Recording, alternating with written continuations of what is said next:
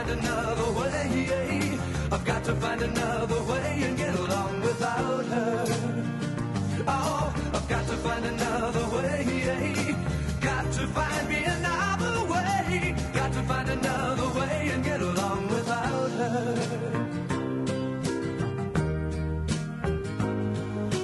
Friends now would mean so much to me. Not alone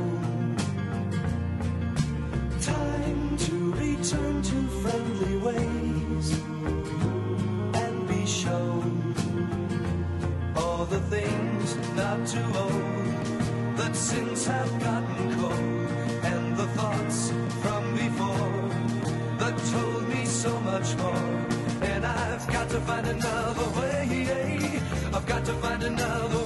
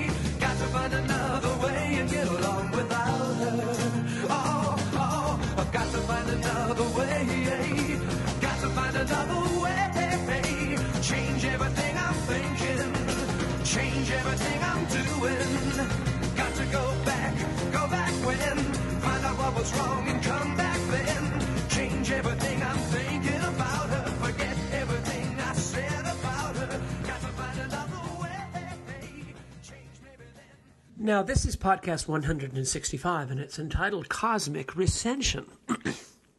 and it's um, a kind of exercise in contemporary. Uh, uh, the tools of New Testament scholarship, historically speaking or traditionally speaking, as applied to high popular art in relationship to the pastoral wound of human existence and the cure for it. Uh, that's what it's really about. It's about Burton Cummings and Randy Bachman. It's about a song that has a very interesting change at the heart of its second recording. It's about a quotation from the German mystic Meister Eckhart that has absolutely been pulling them out of the woodwork recently, where I've been speaking and uh, teaching and so forth and so on. A quote that I discovered a few years ago, or was given a few years ago, that I think is fantastic, but it's uh, drawn tremendous response. And it's really the pain of my own attempted healing in the light of the uh, trying to make something whole of a life that seems very fragmentary and very much in pieces on the ground. And um, I want to sort of apply the uh, tools of um, what I learned uh, back in uh, trade school, which was um, actually undergraduate school in University of North Carolina and then later in Harvard College, about classical texts and how they are uh, recensions and corrections and uh, um, changes in them are often uh, to be very thoughtfully handled so as to get closer to the urtext, the original Quelle, the original source. And ultimately, if you're a Christian or if you're someone in the Christian tradition or a religious tradition of almost any kind, the source of the scriptures, which you believe is uh, inspired and uh, is universal because it's inspired and is non completely contextual because it applies to all people at all times. So you're always looking for that, aren't you? I mean, I am in everything I do, every relationship I have. Now, Meister Eckhart said that if you want to find God, you have to go back to where you lost him. Let me repeat that. If you want to find God, you have to go back to where you lost him. Now, if you're a secular person, that is to say, if you're not a religious believer, um, as I am, but um, I'm perfectly content, and actually think it's the, the, the the point that Eckhart made is brilliant, no matter where you are, because it it's a point that what what Jonathan Haidt at the Mockingbird Conference called one of the, we need to study the deep sages. I mean, Haidt declared himself a non-believer of Jewish background with a secular point of view, but uh, profoundly influenced by the moral psychology of the great sages, and he proceeded then to list the Buddha, Jesus, and Thomas Cranmer. Most amazing. He referred to these three people in one breath as the great sages. Well, Meister Eckhart is one of them. Meister Eckhart said, let's put it in a more uh, non specifically uh, religious way. If you want to find out what's going on, you have to go back to where you stop understanding what's going on. If you want to find out what's actually happening in your life, you better go back to where you stopped understanding what's happening in your life and you sort of became a victim of all sorts of uh, flotsam and jetsam and ideas that you didn't, uh, you know, that sort of drew you heedlessly forward to a shattering place of, uh, of uh, finitude. And so, therefore, um, what he's really saying is you have to always go back to where things went wrong. And this is the great message, not only of Meister Eckhart, but uh, very, um, what is the word, serendipity we used to use? We don't use it very much anymore. It's not as fashionable as it was. Now there are many other, you know, every six months there's a new fashionable expression, which is simply a way to correct uh, a previously fashionable expression a little bit, and then it'll be changing itself. But um, Eckhart uh, believed that to find uh, some kind of solution to the place of uh, paralysis or just desperate um, quandary and, and loss where people find themselves, you have to go back to the beginning. And that's why Citizen Kane, as I've said before, is such a, a probing and insightful movie. And I forgot to mention a, a bridge scene in it that I've never uh, really uh, understood until recently, because now I see it in my own life. The great turning in Citizen Kane's romantic life occurs. He's a married man, unhappily, but married man with a son. He's very, very wealthy and very successful and very liberal and very politically uh, hopeful and a tremendous guy, a really good guy a liberal crusader for reform for the common man, as he puts it, Charles Foster Kane.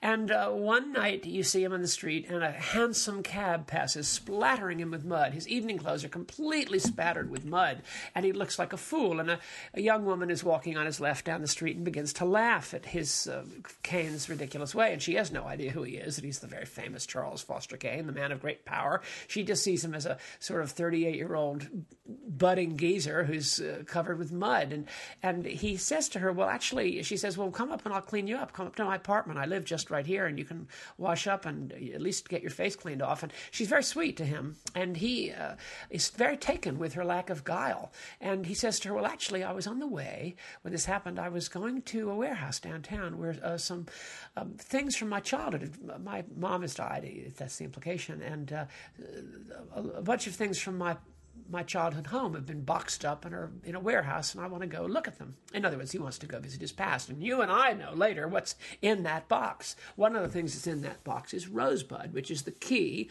to the loss of love, where he lost, he, he, he this is where he lost whatever Meister Eckhart was in, us to try to find again.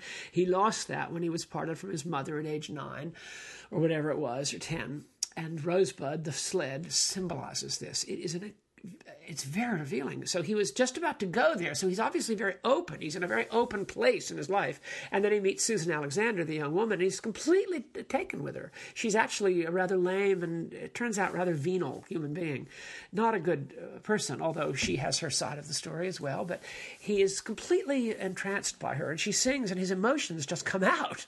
And um, he's sort of there at a point where uh, I, Eckhart would have said, you know, he's, he's sort of in touch with those things that he lost. And by seeing her in this remarkably coincidental way at that moment, and he's also able to laugh at himself and see himself in the mirror for the kind of phony that he, inside himself, he really is, with the mud all over his evening clothes. And it's an amazing scene. Well, that sets up, that's you and me we have to go back. And when we go back, we can correct it. But if we don't, we don't. And a tremendous number of my colleagues, for example, in religious circles, uh, uh, church circles, who had a disaster in connection with the culture wars. And I'm talking about a bona fide disaster. I've referred to this, but there are hundreds of them. There, you may know a few of them. They were very, very faithful and committed clergy who were on the wrong side of certain uh, culture wars in a particular denomination that proved really uh, rather merciless to the uh, losers. And uh, hundreds of these poor fellows, mostly men, but not all, there are some are women, priests, are out there in the cold. And a great number of them are sort of trying to put it behind them by making a variety of different arrangements from the Church of Rome to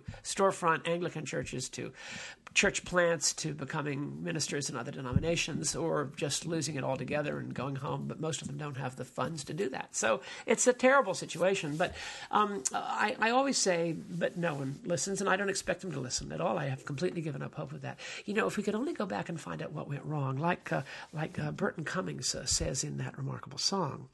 Let me read it to you one more time.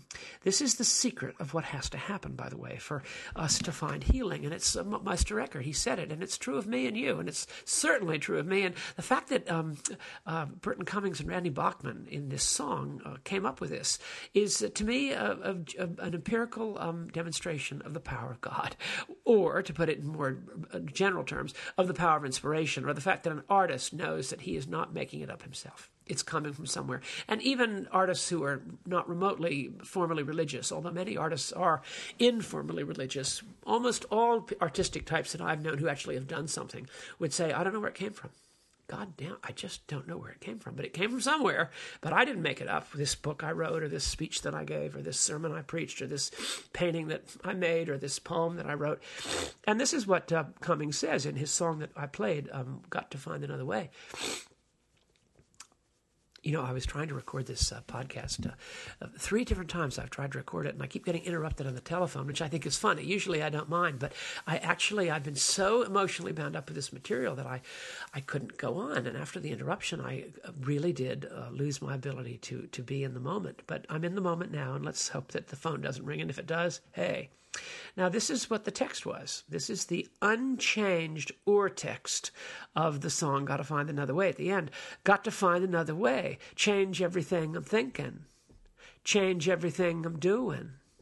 Got to go back. Go back when? Find out what was wrong and come back then. Change everything I'm thinking about her. Forget everything I said about her.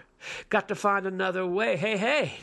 Well, that is an amazing, inspired for very young people uh, lyric that is really the truth. Of, the truth of learning from catastrophe is not to move forward.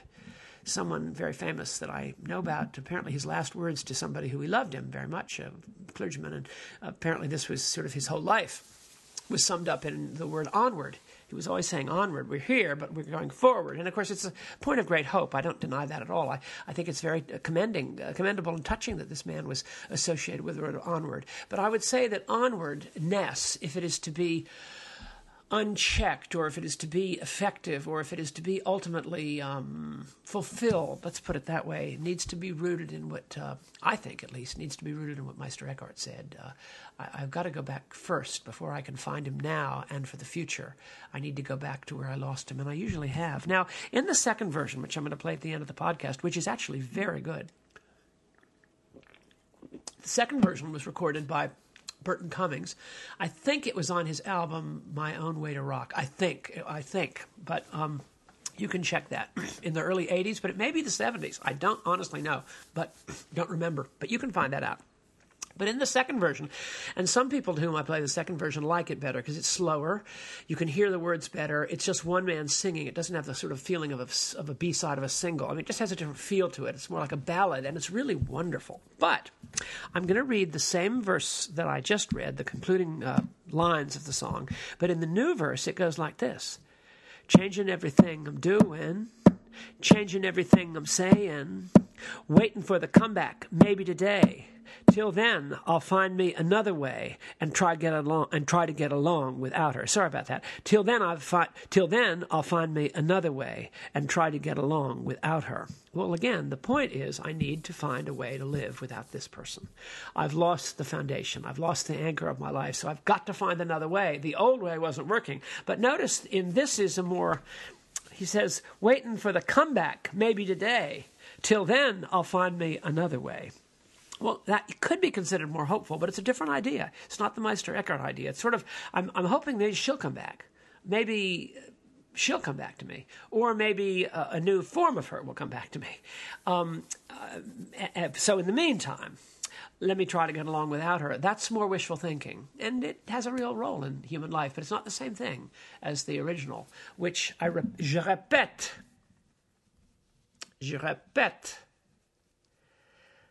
Got to go back. Go back when? Find out what was wrong and come back then. Well, uh, when I say this, it's not only helped me a great deal, but people literally, they sort of come out of the woodwork. I feel like I'm at the Tammy concert, T A M I, that wonderful concert in California when the Rolling Stones played one of their early American performances brilliantly. Uh, Billy J. Kramer, is it, in the Dakotas, and uh, Black, and sort of English met American, like. Um, oh, that wonderful singer. Uh, it's my Lesley Gore and also Soul. You know, James Brown came together for a great musical moment called the TM, TAMI show. Well, um, where was that coming from? Well, um, the uh, uh, issue here is that we are absolutely bound to find the place where the rosebud. Oh, I know what I was going to say because when I talk about this, Meister Eckhart and the rosebud, we're all needing to find our rosebud, and if you can just find where the rosebud was, you can find out where the rosebud is. If you find out where you lost it in your twelfth year, your seventeenth year, your twenty-second year, it's rarely beyond your twenty-fifth year. When you lost your rosebud, or where you lost contact with that love which was in you and ready to come out, but was somehow blocked, or destroyed, or damaged, or turned, or the went wrong somehow and you were left in the lurch. And um, this is uh, the moment of crisis in your whole life. If you go back to that, maybe you can turn the faucet. You know, it's like turning the dishwasher, the, the, the dishwasher, you know, the, the, the, the plumbing. If, if you turn it around, maybe the water will go out the right way and it won't be blocked and explode in your life all the time. Well, that's what we're saying. Uh, and if you can go back and find your rosebud, chances are the rosebud in its current expression is right here in front of your face. And that's what this is all about. Okay, that's all I wanted to say. I'm going on a, uh, another hiatus. I'm so sorry. It's been a while since I've recorded, but I've been on the road um, seemingly um, without interruption. You know, the odd thing is, I mean, I've been way too busy from a human point of view, but um, and doing some good things and personal matters and family family matters, all of which are legitimate and fine and speaking. But interestingly enough, the only thing that I really do that's actually valuable in these podcasts. I mean, the only thing that actually, uh, people tell me this all the time. I mean, people come up to me who I've never seen or heard of and say, you know, I live for your podcast. Now they're just saying it. I understand that, but it's amazing how uh, how much um, uh, sort of uh, re- response I receive uh, from these little talks that I give, uh, these sort of fireside chats, and um, uh, because I've been so much on the road of late, and I'm going to be on the road again, I uh, I haven't gotten to one. And so the one thing that actually probably is sort of in touch with something like reality, God, the Force, you know, the Holy Ghost, um, which is these coming songs and Rosebud and Meister Eckhart and these uh, great themes about rekindling love, which is now becomes love in the new and love in the next. That is. Um, that comes out in the cast. I'm grateful for your listening and for giving me the encouragement. And I think now we're going to listen to uh, Burton Cummings' um, uh, the, the, second incarnation of the song, "Got to Find Another Way." In this case, performed and recorded by Burton Cummings. I hope you like it, uh, but I also hope, you know, deep down inside myself, deep down, I hope that you prefer the first.